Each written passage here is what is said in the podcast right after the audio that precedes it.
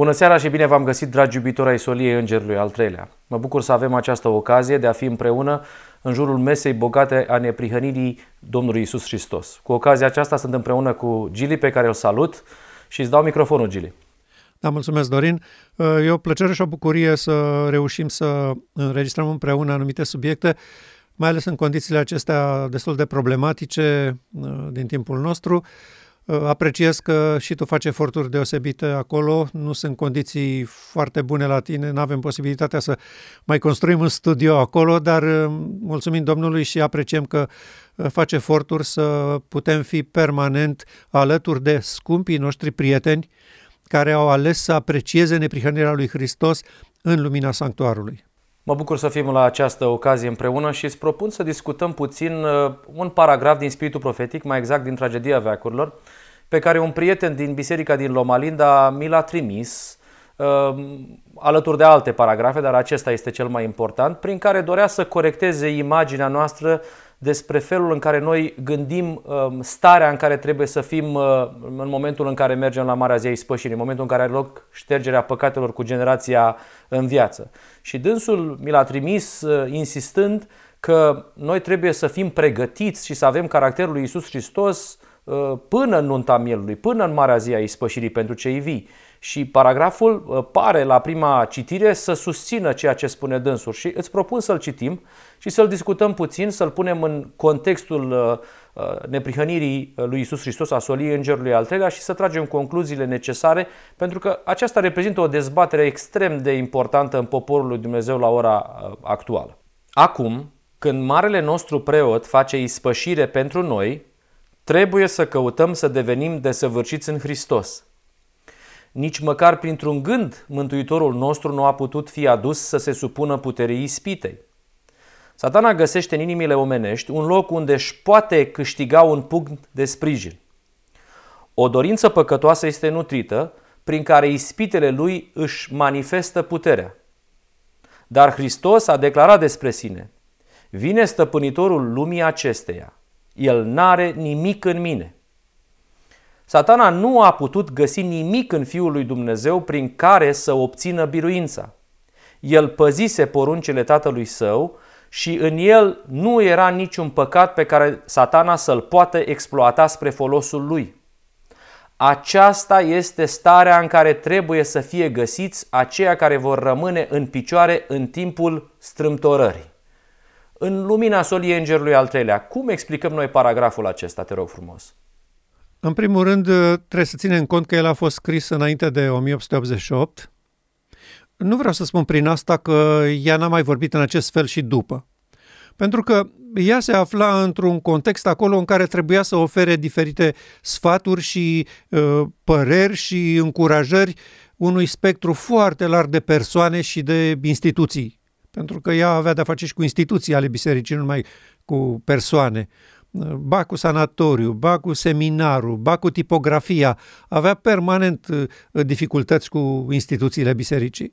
Și na, trebuia să clarifice lucruri, să își spună părerea și sigur că anumite exprimări uh, pot fi problematice. Eu recunosc asta, că uneori chiar a vorbit deschis într-un anumit fel care uh, contrazice alte paragrafe ale ei. Asta nu înseamnă că sora s-a contrazis. A fost un timp și un moment când a trebuit să vorbească în felul acela și apoi lucrurile s-au schimbat și ea a început să vorbească altfel. Și la câteva puncte esențiale a fost o, o schimbare dramatică după o mie opt sute optzeci și opt. Din vorbele ei știm asta, nu trebuie să speculăm noi. Ea imediat după Minneapolis, când a înțeles cât de vast este subiectul acesta despre Hristos și de neprihănirea lui în legătură cu legea, a scris lucruri absolut uimitoare. De exemplu, fraților, noi abia am început să zgâriem la suprafață despre ce înseamnă credința. Și pastorii și teologii sar de pe scaune și spun: acum când am stabilit toate punctele de doctrină ale bisericii, când toate sunt așezate la locul lor, avem punctele fundamentale puse pe hârtie, avem un popor care s-a format pe baza acestor credințe, noastră veniți și spuneți că noi abia am început să zgâriem la suprafață? Păi cine să facă săpăturile atunci alea serioase de, de adâncime, dacă noi abia am zgâriat la suprafață până acum? Ea știa ce spune. Chiar fusese doar o zgârie la suprafață ce se întâmplase până atunci. Și uh, limbajul ei este colorat de adevărul prezent și de lumina pe care o avea poporul în acel moment. Spre dezamăgirea multora, trebuie să spun că Sorai n-a fost un teolog. Ea lucrurile acestea nu le înțelegea. Și nici nu încerca să le înțeleagă. Ea a spus, eu sunt un mesager. Comunic ceea ce mi împărtășește Domnul. Și a comunicat la timpul potrivit ceea ce Domnul considera că este necesar pentru acel nivel de înțelegere al bisericii din acel timp. Domnul nu a vorbit acelei generații despre lucrurile vremii noastre, în limbajul nostru, dar a vorbit în pilde, în parabole, în expresii pe care să le putem înțelege corect noi cei de astăzi. Și așa se face cu paragraful acesta, vreau să reiau prima parte. Acum când marele nostru preot face ispășire pentru noi. În primul rând, paragraful ăsta este problematic pentru toți pastorii adventiști și teologii de astăzi. Ce ispășire face Domnul pentru noi? A făcut la cruce. Deci, prietenului tău, eu asta îi spun în primul rând. Stop, stop. Deci dumneavoastră recunoașteți că Hristos face ispășire pentru noi acum? Păi nu se mai crede treaba asta. Ispășirea s-a terminat la cruce. Acum poate se aplică așa niște beneficii ale ispășirii. Nu, nu, nu Sorai spune foarte clar. Acum Hristos face ispășire pentru noi. În ce sens pentru noi? Dânsa nu spunea pentru noi generația noastră, ăștia care trăim acum viață. Ea spunea pentru noi poporul lui Dumnezeu. Pentru că în acel moment când ea scria Marea Controversă, Hristos ștergea păcatele poporului său din morminte. Începuse curățirea păcatelor pentru cei morți în Hristos. Cărțile din cer erau albite.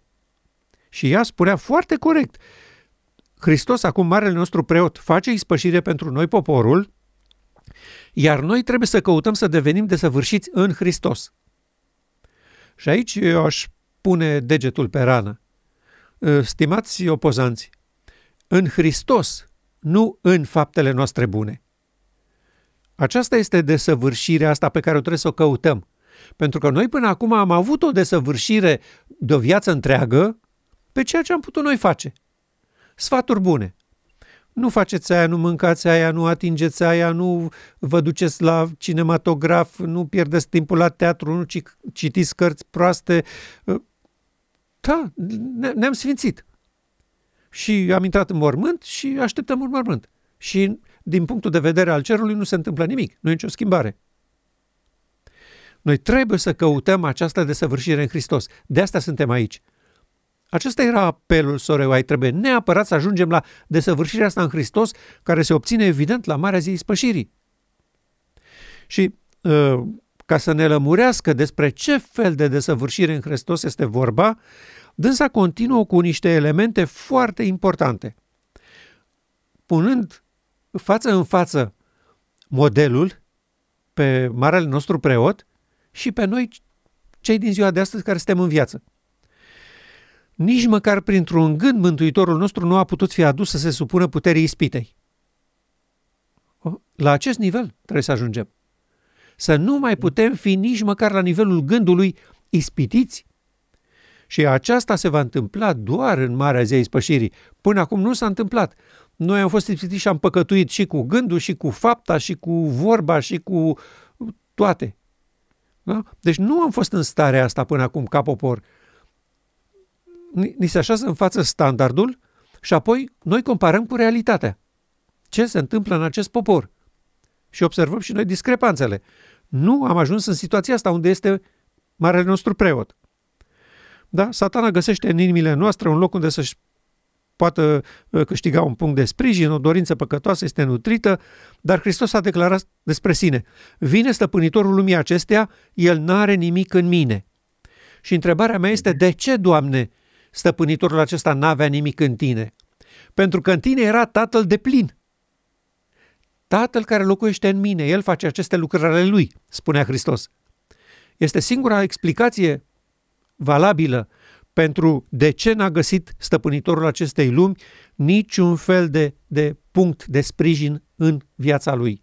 Acolo unde Tatăl locuiește de plin prin Duhul Său, nu există niciun loc pentru firea pământească și pentru poftele și patimile ei, pentru că legea păcatului și a morții a fost eliminată complet. Ea nu este acolo ascunsă într-o partiție din creierul nostru, o bucățică acolo de, de hard disk, pe care am păstrat-o puțin, dar restul e a lui Hristos. Nu, la Domnul nostru n-a fost așa. El spunea, Tatăl care locuiește în mine, din cauza lui fac aceste lucruri. Și acum avem această realitate și pasajul continuă spunând, Satana nu a putut găsi nimic în Fiul lui Dumnezeu prin care să obțină biruința. El păzise poruncile Tatălui Său și în el nu era niciun păcat pe care Satana să-l poată exploata în folosul lui. Aceasta este starea în care trebuie să fie găsiți. Iată, dar v-am pus în fața ochilor modelul. Aici trebuie să ajungeți.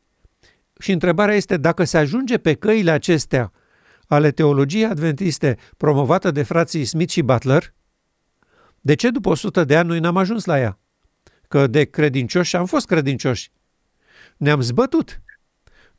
Dorin, eu am trăit perioada aceea de, de uh, adventism romantic. Când uh, eram sub uh, talpa de fier a comunismului și știam sigur că nu avem niciun viitor în lumea asta și toate speranțele noastre se prinseseră de făgăduința adventă, de credința acestui popor că Domnul ne va onora cu biruința asupra păcatului și astfel se încheie Marea Controversă. Și oamenii aceia din acea perioadă pe care eu o descriu erau chiar serioși și cinstiți în a face tot ce a zis Domnul. După metoda vom face tot ce a zis Domnul de la Sinai. Știi povestea. Ei, poporul acesta a făcut tot acest bagaj de să faci asta, să nu faci asta, te, nu te atinge de aia, atinge-te de ailaltă. Le-a făcut cu credincioșie. Nu se poate spune, am fost puturoși, leneși, necredincioși și nu ne-a păsat de sfaturile bune ale Domnului. Am ținut cu credincioșie toate aceste sfaturi. Și constatăm acum, după o sută și ceva de ani, că suntem din nou aici, cu aceleași probleme, mai grave poate, vizibil, biserica s-a întors spre Egipt și înaintează cu pași repezi. Da? Acestea sunt realitățile și pasajul acesta nu demontează deloc susținerea noastră că eliberarea completă de păcat se face la Marea Zi a Ispășirii. Pentru că acest apel, noi trebuie să căutăm acum să fim desăvârșiți în Hristos, este și apelul nostru de astăzi. Noi nu combatem chemarea sorei White, nu o negăm, nu o respingem. Noi o, o așezăm cu și mai mare tărie în fața poporului de astăzi. Prieteni, n-ați ajuns la acest standard la care a fost Hristos și aici ne spune foarte clar că aceasta este starea în care trebuie să fim găsiți. Cum ajungem la această stare ca să fim găsiți așa? După metoda lui Hristos, după pașii urmați de Hristos, adică eu sunt o locuință a lui Dumnezeu prin Duhul. Trupul meu este un templu al Duhului Sfânt și dacă îl dărâmați, după trei zile am să-l ridic din nou. El se referea la templul trupului său. Aceasta este doctrina sanctuarului, măreața lumină a mișcării advente, care a creat un popor advent care să-L onoreze pe Dumnezeu. Din păcate, noi am renunțat la această încredere că Dumnezeu are un moment crucial numit Ziua Ispășirii pentru cei vii și ne-am împotrivit cu disperarea acestei intenții de frica dușmanilor care ne acuzau că suntem o sectă sau un cult, să ne simțim bine și să ne întindă toată lumea mâna dreaptă de părtășie în onorabila familie creștină. Și onorabila familie creștină se închină unui Hristos fals fără să aibă cel mai mic habar. Sunt absolut sigur că prietenul meu, apropo de ispășire, nu crede că ispășirea s-a încheiat la cruce și el reprezintă, nu discut despre prietenul meu, discut despre uh, o persoană sau o, o cunoștință, un frate care reprezintă o, un puternic curent în Biserica Adventistă de Ziua Șaptea.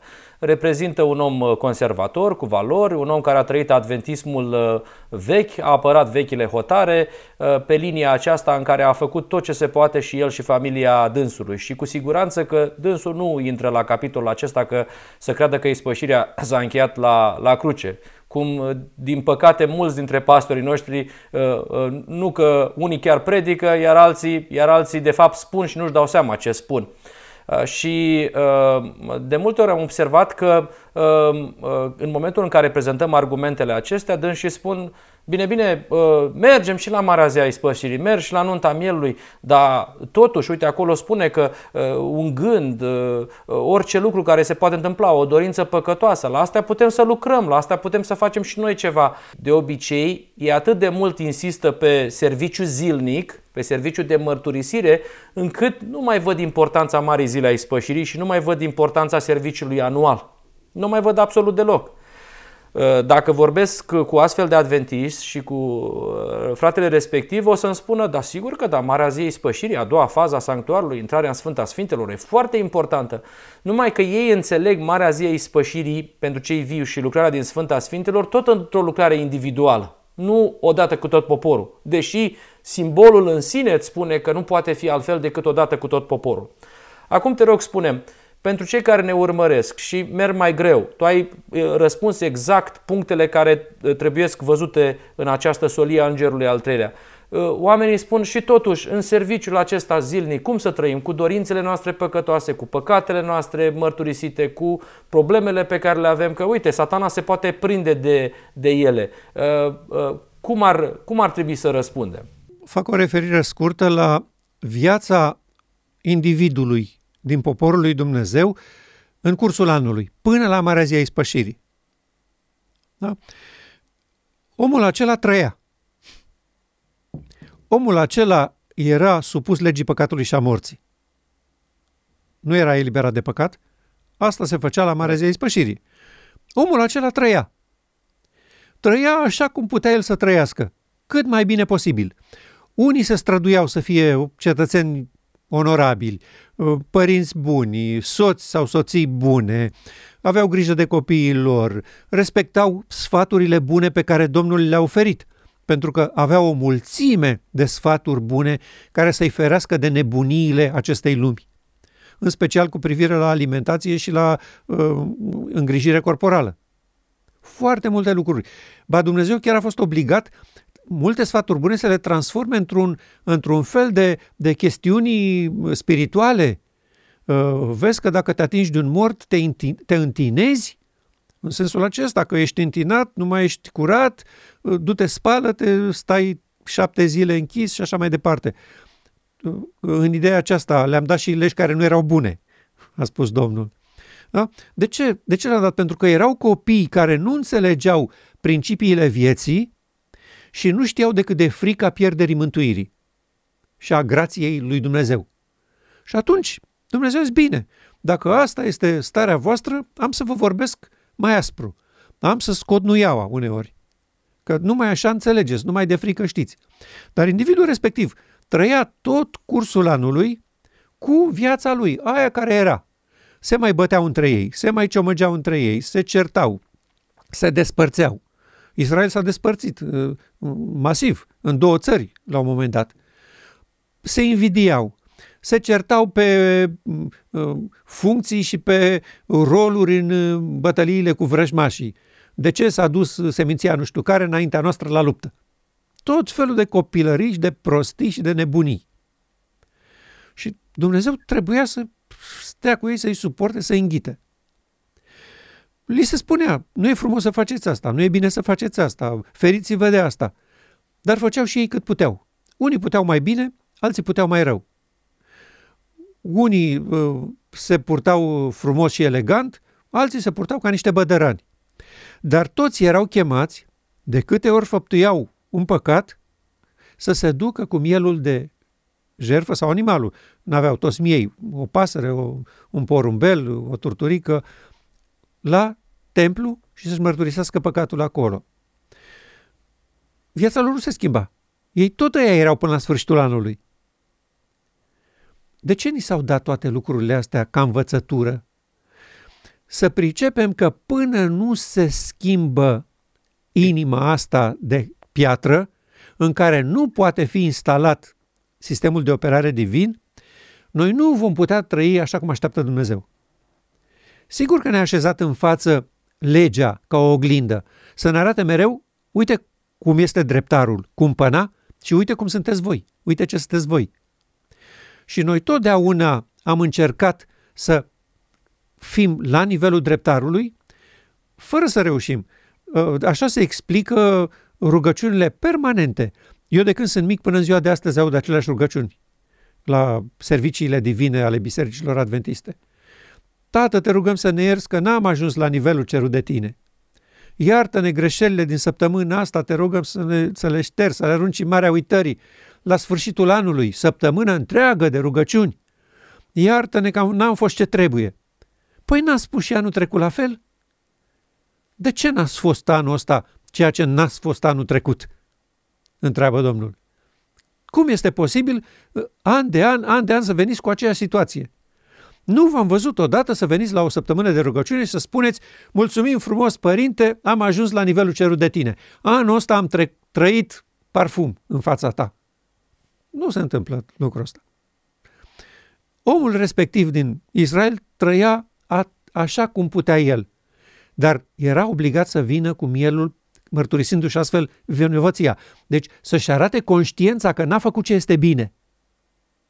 Și în Marea Zi a Ispășirii, marele preot ținea cont de lucrul ăsta. Iar în Marea Zi a Ispășirii nu se cerea de la ei niciun fel de mărturisire și niciun fel de jertfă.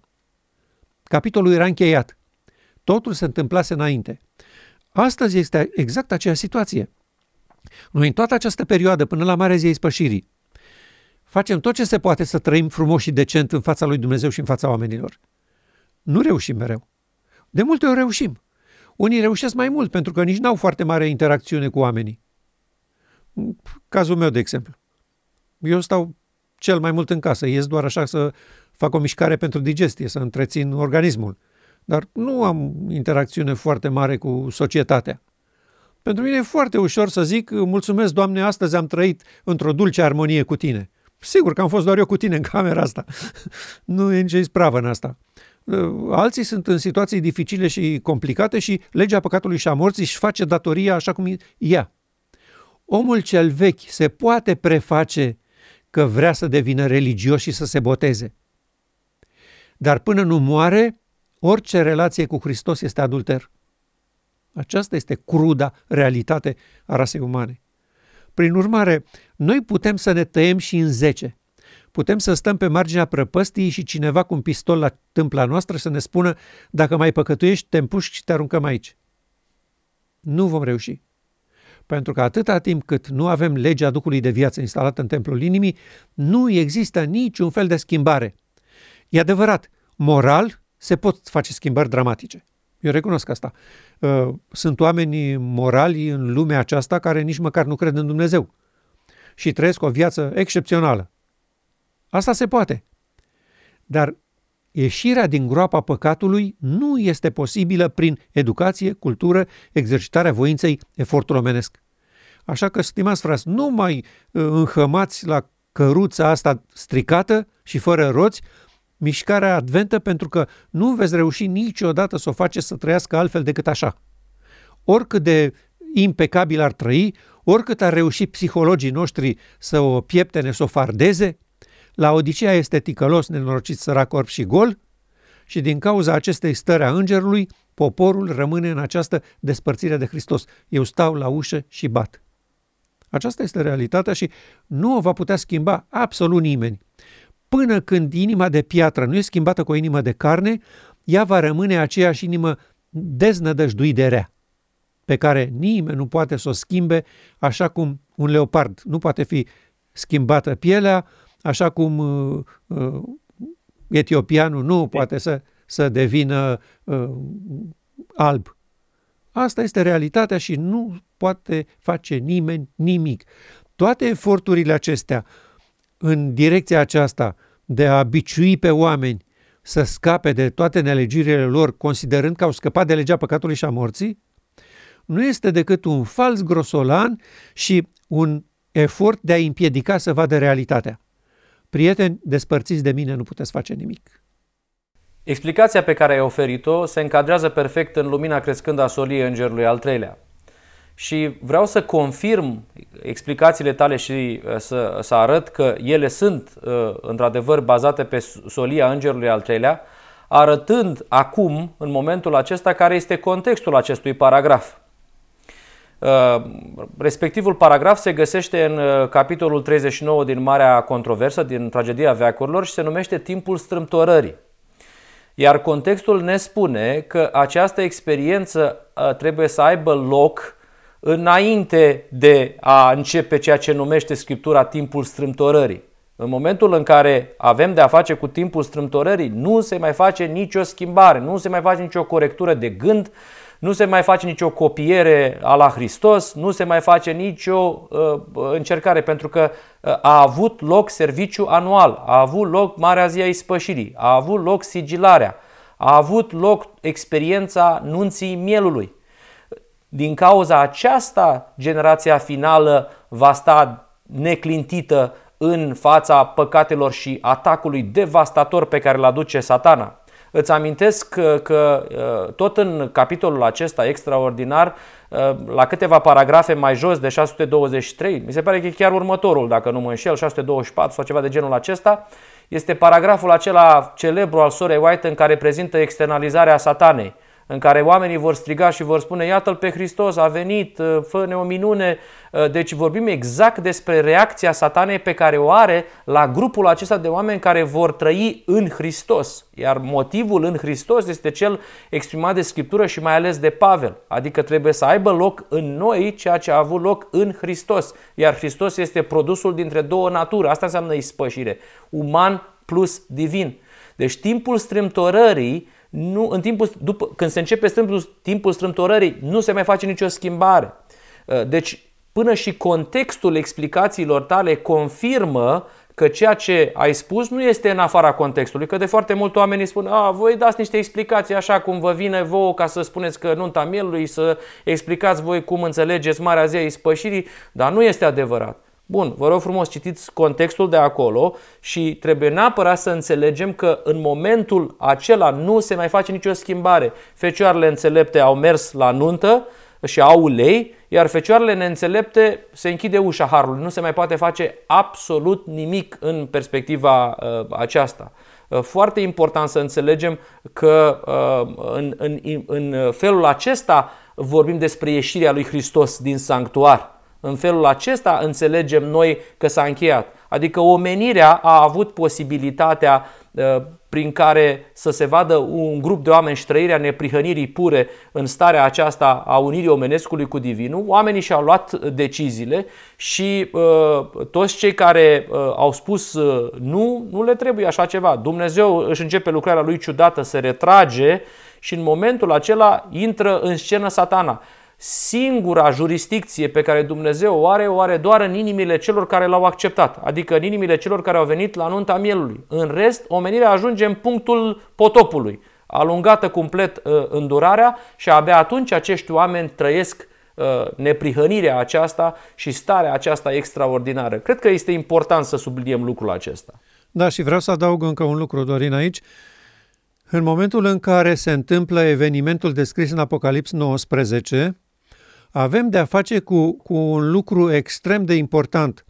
Hristos dezbracă hainele de mare preot și îmbracă hainele de împărat al împăraților și de domn al domnilor. De aceea universul strigă atunci cu, cu glas de foc: Dumnezeul nostru a început să împărățească. Până atunci n-a început să împărățească pentru că a fost mare preot. Acum iese din această poziție de mare preot pentru că s-a făcut Marea Zi a Ispășirii. De aceea vorbim de marele preot, pentru că funcția lui era doar în, în ziua ispășirii. Marele preot nu opera în sfânta diverse operațiuni. Se, se ocupa doar de lucrarea din ziua ispășirii, o dată pe an. E bine, a, acolo în Apocalipsa exact fenomenul ăsta se întâmplă. Universul recunoaște că Hristos a încetat lucrarea lui de mare preot. Prin urmare, evenimentul descris de sistemul ceremonial a avut loc, ștergerea păcatelor pentru poporul lui Dumnezeu, și ei, în, în strigătul lor, sau întrebarea era: de ce? De unde strigătul ăsta? De ce strigă aceștia Dumnezeul nostru a început să împărățească? Și răspunsul este: pentru că a avut loc nunta mielului. De aceea împăratul nostru n-a putut să împărățească, pentru că mireasa nu era gata de nuntă. Uh-huh. Nu, nu a înțeles la ce este chemată, a crezut că ei sunt simpli musafiri la masa aia lungă în care Domnul Hristos ne servește cu bunătățile Universului. Nu a înțeles că în discuția despre nuntă sau căsătorie din parabole este vorba despre unirea omenescului cu divinul. Acesta este geniul teologiei care a creat Marea Mișcare Adventă. Și poporul acesta nu va vedea în veci pe stăpânul Universului dominând și, și stăpânind până când nu va avea loc Marea Zia Ispășirii care să le elibereze din această funcție de mare preot. Și noi, practic, ce facem acum trăgând de timp? Îl împiedicăm pe Hristos să devină împărat al împăraților și domn al domnilor. Și întrebarea mea este, cum vom justifica noi această sută de ani în fața ochilor scrutători ai locuitorilor cerului, când ne vor întreba de ce v-a luat o sută de ani când eu v-am dat lumină în raze clare și distincte despre scopul meu etern? Să fac din biserica mea continuarea întrupării lui Hristos. De ce ați fost atât de reticenți și v-ați împotrivit acestei operațiuni obligatorii din partea mea, făcută în Ezechiel, făcută în Maleah, făcută în Zaharia? Cu ce scop? Ce ați obținut? Ce ați câștigat? N-ați câștigat decât o viață bună și liniștită în împărăția lui Satana pentru voi, copiii și nepoții voștri. Asta ne va spune Universul atunci, la întâlnirea aia de peste mii de ani. Aș vrea să explic puțin cam cum se poate ajunge în situația aceasta de a întârzia atât de mult împlinirea scopului etern al lui Dumnezeu. Chiar prin trimiterea acestor paragrafe și neînțelegând Solia o mie opt sute optzeci și opt în slava ei crescândă. Eu nu contest faptul, faptul că fratele respectiv nu are cele mai bune intenții și nu trăiește o viață de sinceritate, dar există reacția aceasta în care tocmai oamenilor care au înțeles Solia Îngerului al treilea le citești sau le trimiți zeci de paragrafe și se produce așa o bătălie din aceasta la care noi nu intrăm de obicei, pentru că nu așa se înțelege lucrarea aceasta și de fapt oamenii trăiesc cu impresia că uite, noi am înțeles foarte bine și asta este starea în care trebuie să fim înainte de a se încheia timpul de har și a începe timpul de strâmtorare. Că dacă n-am înțeles paragraful din Tragedia veacurilor șase sute douăzeci și trei, ne-a spus Domnul în parabolă că a venit un om cu hainele lui de nuntă. Păi aia e starea noastră. Noi putem să venim cu hainele noastre. Și vă amintiți în parabolă, îți amintești în parabolă ce ai spus? Să iasă afară, că nu trebuia să vină nici într-un caz cu haina aceea. Haina respectivă se primește la nunta mielului. Adică oamenilor acestora, acestor oameni, le, dai, le dă Domnul nenumărate experiențe care vorbesc despre aceeași, aceeași, același viitor și aceeași confirmare a marelui eveniment al Marii Zile a Ispășirii. Și totuși oamenii continuă să rămână și să spună, da, uite, am mai găsit eu un paragraf și uite, am mai găsit eu un paragraf. Neînțelegând că trebuie pus neapărat contextul și dacă nu înțelegi Solia o mie opt sute optzeci și opt, vei găsi mii de paragrafe de genul acesta.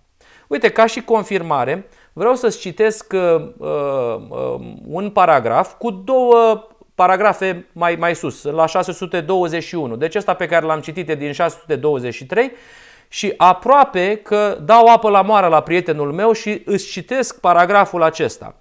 Uh, Tragedia veacurilor șase sute douăzeci și unu. Tot în contextul acesta discutăm. Asalturile lui Satana sunt furioase și hotărâte. Amăgirile lui sunt teribile. Dar ochiul Domnului este asupra poporului său și urechea lui ascultă strigătele lor. Suferința lor este mare, flăcările cuptorului par gata să-i mistuie, dar topitorul îi va scoate ca aur încercat în foc. Iubirea lui Dumnezeu pentru copiii săi, în timpul celei mai aspre încercări a lor, este la fel de puternică și delicată ca și în zilele celei mai înfloritoare prosperități. Dar este necesar ca ei să fie puși în cuptorul de foc, ceea ce este pământesc în ei trebuie să fie mistuit ca să se reflecte în ei pe deplin chipul lui Hristos. În afară că tu ai explicat că sora White s-a exprimat, s-a exprimat într-o anumită manieră, dar nu găsim neapărat o scuză aici. Dar contextul, noi am spus că este timpul strâmtorării. paragraful respectiv, capitolul respectiv vorbește despre timpul strâmtorării. Cum explicăm noi ultima asta propoziție? Dar este necesar ca ei să fie puși în cuptorul de foc, ceea ce este pământesc în ei trebuie să fie mistuit ca să se reflecte în ei pe deplin chipul lui Hristos. Aproape când citești, e vorba despre evoluția aceea în care mai este ceva pământesc. Dar problema este că noi tocmai am declarat că în timpul de strâmtorare deja s-a încheiat, deja a avut loc nunta mielului, deja a avut loc Marea Zia Ispășirii pentru cei vii, sigilarea s-a produs și toată lumea și-a luat deciziile. Nu se mai poate reversa absolut nimic. Despre ce este vorba în paragraful acesta? Ca explicație care să confirme că uh, uh, solia Îngerului al treilea și Marea Zia Ispășirii uh, pentru cei vii își găsește aceleași reverberații în orice paragraf în momentul în care pricep solia Îngerului al treilea. Așa cum ai spus, paragraful acesta se află după închiderea Harului. Este timpul de strâmtorare. S-a dat decretul acela, cine este sfânt să rămână sfânt și mai departe, cine este nelegiuit să rămână și mai departe nelegiuit. Poporul lui Dumnezeu a fost sigilat. Prin urmare, nu mai există niciun fel de altă schimbare, afară de schimbarea de la momentul apariției Domnului Hristos pe nor, când trupul acesta a supus putrezirii, se va îmbrăca în neputrezire. Între timp, nu, nu mai există o stare intermediară de îmbunătățire a caracterului. După închiderea Harului s-a terminat cu orice fel de schimbare, pentru că oamenii au devenit părtași natură divină. Dar acum, în, în perioada asta, descris de Sora White aici, avem experiența lor în această nouă stare în care au intrat. Oamenii ăștia n-au fost niciodată până atunci părtași de natură divină. Doar au sperat, au crezut și au imaginat cum o să fie. Dar n-au trăit momentele alea concret în mijlocul oamenilor, într-o perioadă de extremă amenințare din partea celor din jur și de presiunile lui Satana. Ei până atunci au fost sub legea păcatului și a morții și adevărat că au mai avut dureri de cap, pentru că Satana știa că ei sunt cei care o să lea lor locurile și că ei și-au luat decizia clară să fie de partea lui Dumnezeu. Au avut șocuri și bătălii, dar n-au trăit și n-au experimentat niciodată cum e să fii părtași natură divină. Dincolo de asta, că e mai puțin important ce simt ei și cum reacționează, ce observă lumile necăzute care privesc. Pentru că despre Tatăl nu avem dubii. El trăiește într-un permanent prezent, înțelege realitățile și le știe, n-are nevoie de dovezi, nu ne pune la probă ca să-și demonstreze lui ceva, să verifice, suntem noi ce trebuie sau s-a înșelat făcându-ne părtași natură divină. Nu, nu, nu, despre Tatăl nu e vorba. Dar este vorba de ochii locuitorilor lumilor care vor să vadă și acum, după ce au fost făcuți părtași natură divină, ce vor face oamenii ăștia în mijlocul bătăliei.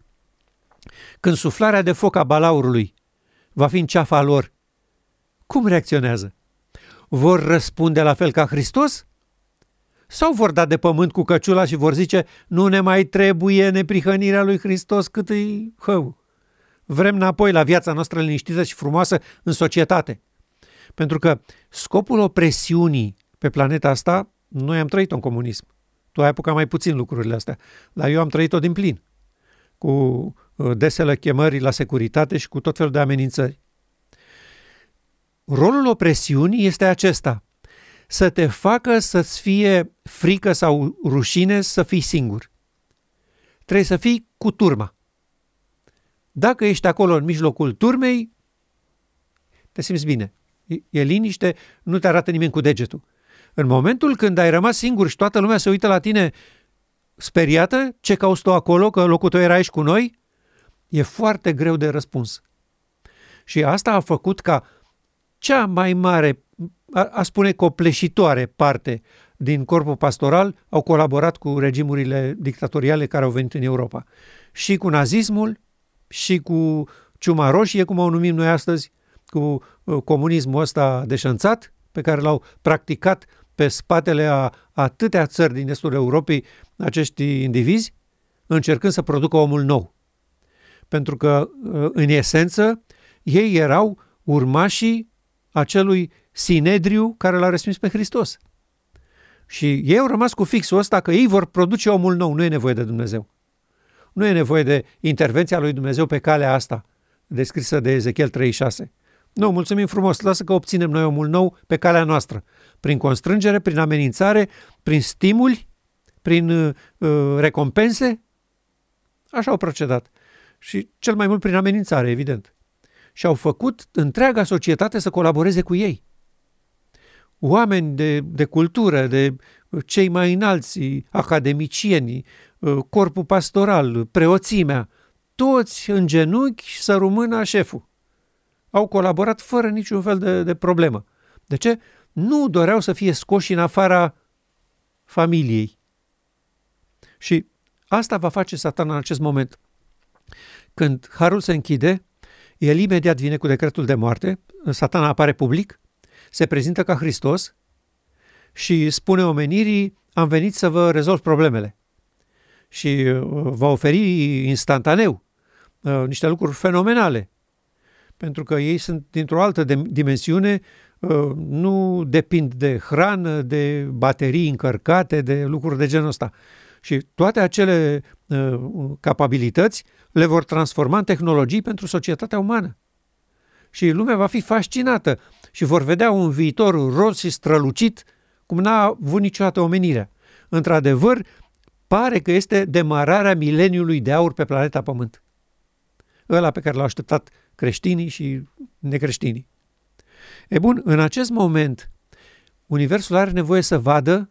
Și nu neapărat ca o cerință, nu spun ei vrem să vedem, dar este situația de, de așa natură. Ei au fost vindecați, au fost făcuți părtași în natură divină și acum urmează presiune de moarte asupra lor. Și Soroid vede momentul ăsta și îl descrie în acești termeni. Orice urmă de pământesc să dispară din ei. Ce este în principal pământesc în noi? Eul, egoismul ăsta și dependența de mijloacele de supraviețuire din jur, salvarea propriul, propriei vieți. Da? Asta este leitmotivul legii păcatului și a morții. Și acum, universul trebuie să vadă că în acești oameni nu mai există așa ceva. Datorită faptului că sunt părtași în natură divină, nu se mai gândesc nicio secundă la viața lor și la salvarea lor și la scăparea lor. Ei au luat o decizie să-L onoreze pe Dumnezeu și Dumnezeu va fi onorat în credincioșia lor până la amenințarea cu moartea. Pentru că se va da o lege de moarte împotriva tuturor acestora care sunt uh, extraterestri. Nu sunt de-ai noștri. O, o putere extraterestră locuiește în ei. Și oamenii vor vedea că există ceva deosebit în acest popor. Și foarte mulți vor răspunde înainte de închiderea harului și asta va produce și tensiunea și supărarea în mijlocul societății și vor lua decizii dramatice. Pe unii dintre noi ne vor arunca în pușcării. Nu vom avea toți posibilitatea să ne retragem liniștiți la munți, să facem acolo o tabără vegetariană. Nu, nu, nu. Mulți dintre noi vom fi aruncați în cele mai negre și, și sălbatice locuri de detenție, amenințați cu moartea și în spate cu un decret care spune la data X acești oameni pot fi omorâți de, că, de oricine îi găsește. În această situație, Dumnezeu face demonstrația că omenescul unit cu divinul nu comite păcat. În acești oameni nu mai există nici ultima fărâmă de omenesc. Asta, frica de, de moarte, pielea mea, să scap eu, instinctul ăsta de conservare. Aoleu, ce se întâmplă cu mine? Hai să găsesc o soluție, repede. Noi acum, despărțiți de natura divină, asta facem. Cum apare ceva, gata, care e soluția? Și începem să ne frângem mâinile, să căutăm în stânga, în dreapta, la prieteni, la familie, la să, să rezolvăm problema. Nu, în acel moment oamenii aceia vor sta liniștiți așa cum au stat cei trei tineri din Câmpia Dura în fața amenințării, cu această atitudine. Chiar dacă Dumnezeu nu ne va salva, noi nu, tot nu ne vom închina chipului tău. Și așa Bă. se va întâmpla aici. Va fi un chip de aur, cu totul de aur, și omenirea va spune, toți trebuie să punem umărul la producerea acestei realități. O lume impecabilă, fără niciun fel de probleme și dureri de cap. și ei vor sta în picioare și vor zice, noi nu ne plecăm chiar dacă Dumnezeu nu ne va scăpa. Și aici vreau să fac o paranteză. Sunt, sunt multe suflete astăzi care uh, își imaginează că problemele noastre pe planeta Pământ sunt datorită corpului nostru, pe care ei îl identifică ca fiind natura umană, natura pământească. Și că dacă n-am mai avea lucrurile astea, n-am depinde de alimentație, de pâinea de toate zilele, de hainele cu care să ne îmbrăcăm și așa mai departe, atunci probabil că am fi mai ok, mai, mai bine. Și vom, am, am scăpat de... Eu vreau să spun așa, că oștile demonice care locuiesc pe planeta Pământ nici n-au nevoie de hrană, nici n-au nevoie de haine, nici de nimic altceva din ceea ce ne dorim noi. Și ei sunt răzvrătiți împotriva lui Dumnezeu, trăiesc în rebeliune împotriva lui Dumnezeu și se vor uh, distruge unii pe alții fără niciun fel de, de problemă. Ei nu sunt din societatea noastră, din, din dimensiunea noastră, dar fără legea Duhului de viață locuind în templul inimii, rezultatele sunt exact aceleași. Putem noi să, să scăpăm de toate problemele de pe planeta Pământ.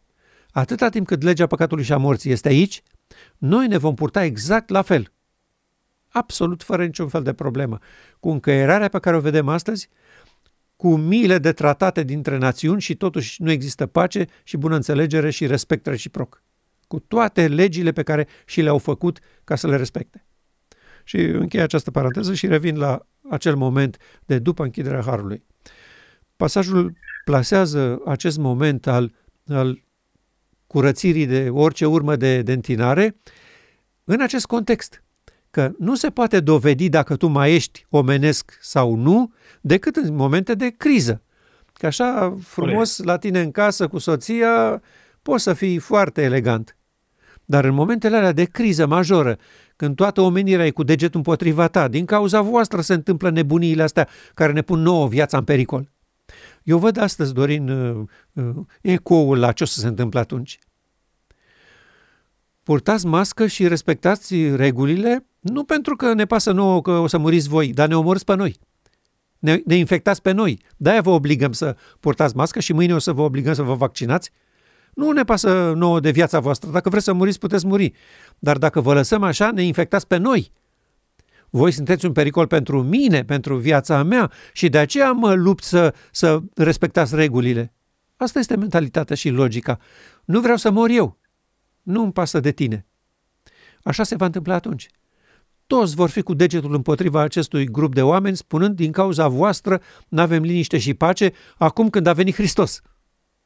Paragraful acesta poate fi înțeles printr-un singur cuvânt și pentru iubitorii Soliei Îngerului al treilea, când am să spun cuvântul acesta, ei vor înțelege numai dacă spun cuvântul. Prototip. Pentru că nu toți înțeleg prototipul, voi da câteva explicații. Cum luăm noi ideea de prototip când vorbim despre un astfel de paragraf? Că tu ai vorbit despre ultima generație care este părtașă de natură divină, oamenii sunt părtași de natură divină și cum reacționează și de ce ți se întâmplă lucrul acesta. Vrei ca să fii sigur și să înțelegi mai bine cum se vor desfășura lucrurile? Uită-te la prototip. Înțelegi mult mai bine când privești, de exemplu, experiența Domnului Hristos. Toată lumea este de acord că El a fost fără păcat pe tot parcursul vieții sale, da? Dar tot textul ne spune și din paragraful pe care l-am citit anterior că stăpânitorul acestei lumi nu a găsit în el niciodată ceva care ar fi putut fi speculat în avantajul lui. Dar găsim în evenimentele tensionate uh, ale zilelor dinaintea răstignirii lui uh, momente uh, vizibile pentru cei care sunt interesați, că-s oameni, că-s îngeri, să poată observa cum s-a comportat neprihănirea pură în situații extreme. Gândiți-vă la tot ce s-a întâmplat cu Domnul Iisus Hristos în preajma răstignirii Lui, focul încercărilor Lui, cuptorul acesta de care vorbim. Ce au făcut cuptorul acesta? A scos în evidență, în condiții extreme, în omul Iisus Hristos, strălucirea aurului de uh, ofir curat, strălucirea neprihănirii. Adică criza din Getseman nu l-a ridicat pe Domnul Hristos la un nivel superior de sfințenie. Doar a scos la iveală sau a descoperit ceea ce era deja în el, dar nu se vedea. Era locuirea Duhului Sfânt în templul inimii. O demonstrație despre ce face natura umană când este unită cu natura divină. Da, dar în cele mai extreme situații. În cele mai extreme situații. Și uh, Domnul Hristos a reacționat. A fost dus până în punctul în care uh, uh, a vorbit despre situația tensionată în care neprihănitul și sfântul lui Israel era pus în situația aceasta cea mai, cea mai grea. Așa vom fi puși și noi. În felul acesta trebuie să ne uh, asemănăm cu Iisus Hristos. Tot astfel se întâmplă și în timpul strâmtonării cu sfinții ultimei generații. Asta înseamnă că păcatele le sunt șterse. Asta înseamnă că caracterul lui Hristos este în mod desăvârșit reprodus în inima lor și sunt, suntem reconectați la izvorul vieții, fiind făcuți părtași de natură divină. Deci criza aceasta din, din timpul timpului strâmtorării nu face decât să descopere, să amplifice, să facă, să facă public pentru ochii universului spectator, care privește, așa cum spuneai tu mai înainte, cum să spun eu, binecuvântările fenomenale ale planului de mântuire și ale unirii omenescului cu divinul. Se prezintă pe scenă un popor care trăiește în neprihănire în cele mai cumplite momente ale istoriei, așa cum a fost Domnul Iisus Hristos. De asta reacțiile satanei și a guvernurilor lumii, care nu pot să mai suporte așa ceva. Și ființa umană încă n-a trăit această experiență. Noi n-am trăit, Gili, niciunul dintre noi. Uite că eu sunt în cea mai țară liberă din lume, în America. Și când am o problemă, mă duc la poliție. Când am o problemă, mă duc la sistemul de justiție. Când am o problemă, mă duc și îmi cer drepturile la uniunile pentru forța de muncă și așa mai departe. Dar noi vom trăi fără niciun ajutor. Nu mai există guvern, nu mai există poliție, nu mai există oameni care să te ajute. Suntem pur și simplu în mâna bunului Dumnezeu, căruia i-am permis să vină în templul inimii și El respectă uh, alegerea noastră uh, până la capăt. În sensul acesta uh, se scoate în evidență aurul curat, nu o fază de sfințenie după încheierea timpului de har.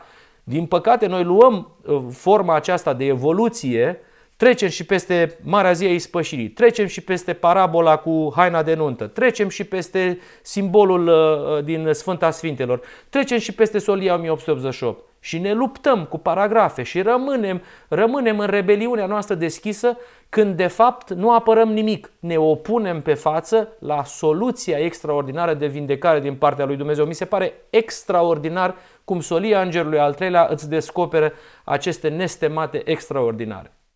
Și în final aș vrea să așez din nou în față leitmotivul acesta, folosind cuvintele ei. Aceasta este starea în care vor fi găsiți. Este viața lui Hristos așezată pe masă și apoi ea ne spune, ăsta este punctul unde trebuie să fiți voi. Nu sunteți, până acum n-ați fost. V-ați căznit prin educație, cultură, exercitarea voinței, efortul omenesc, să ajungeți aici. Societatea a încercat să producă omul nou. Ați eșuat toți. Veniți la nuntă. Totul este gata. Vreau să vă aduc la această stare în care a fost Hristos. Iar Hristos nu a ajuns la această stare, așa cum ai spus și tu, progresiv. În fiecare zi, din ce în ce mai bine, mai bine, a scăpat de un păcat, a scăpat de altul, a scăpat de altul. Nu. Hristos a ajuns la această stare prin naștere și noi vom ajunge prin naștere din nou. Iar până acum nu s-a născut nimeni din nou. Noi toți am împins în viitor, în viitor, în viitor acest moment, nutrind ideea absolut copilărească, te-ai botezat și asta înseamnă că te-ai născut din nou. Nu, naștere din nou dintr-o sămânță care nu poate putrezi înseamnă unirea omenescului cu divinul. Așa cum a fost Hristos și așa cum va fi ultima generație. Acela este momentul nașterii din nou. Nu intrarea într-o biserică prin scufundare. Și catolicii devin oameni noi, și baptiștii devin oameni noi, și adventiștii devin toți, se nasc din nou. Avem o grămadă de oameni născuți din nou, nu mai e nimeni născut vechi pe planeta asta. Nu asta înseamnă. Când vom ajunge la Marea Zi a Ispășirii, acesta este momentul în care, în sfârșit, se poate spune despre oameni de pe planeta Pământ au fost aduși la starea plinătății lui Hristos. Ăsta este nivelul și standardul. Așa că eu spun, aceasta este starea care stă chiar în fața noastră. Prieteni, sunt gata să vă aduc la acest moment prin cuvântul meu creator. nu vă supun la niciun fel de cazne, nu vă trimit la niciun fel de școli, la niciun fel de pregătiri. Așa cum sunteți fiecare de la locul vostru, așa cum ați trăit fiecare ca tâlharul după cruce. Voi sunteți tâlharii ultimei generații. Eu rostesc cuvântul Creator și dintr-o dată în inima voastră apare legea Duhului de viață, înlocuind legea păcatului și a morții. Aceasta este făgăduința excepțională a luminii încredințată acestui popor. Acesta este destinul acestui popor pe care el l-a refuzat cu obstinație și de aceea a și devenit Biserica Laodiceea. Nu există niciun fel de ieșire din Biserica Laodiceea pe orice altă poartă decât pe aceasta. Fii plin de râvnă, dar și pocăiește-te. Adică, vino la mine să-ți dau aur, haină, doctorie. Și în momentul când o generație în viață recunoaște această ofertă și o primește cu bucurie, atât cât vor fi ei, că nu contează numărul, atât cât vor fi ei, Dumnezeu va face demonstrația și ne va aduce la această stare a prototipului nostru. Oamenii uniți cu divinitatea în care legea păcatului a fost înlocuită pentru totdeauna de legea Duhului de viață. Vreau să-ți mulțumesc, Gili, pentru conversația aceasta, pentru discuția aceasta. Mă bucur și suntem privilegiați ca amândoi să discutăm despre soluția extraordinară a lui Dumnezeu și de a pune în fața poporului această veste extraordinară care stă să se întâmple sub ochii noștri, și anume, iată mirile, ieșiți în întâmpinare. Pentru cei care ne urmăresc, ne bucurăm că vor să vadă frumusețea neprihănirii lui Iisus Hristos. Urmează prototipul și pe începătorul unei noi familii și suntem gata cu toată inima să fim deschiși ca Duhul lui Dumnezeu să se întoarce, să se întoarcă în templul inimii. Până data viitoare, la revedere! La revedere, Dorin! Mulțumesc!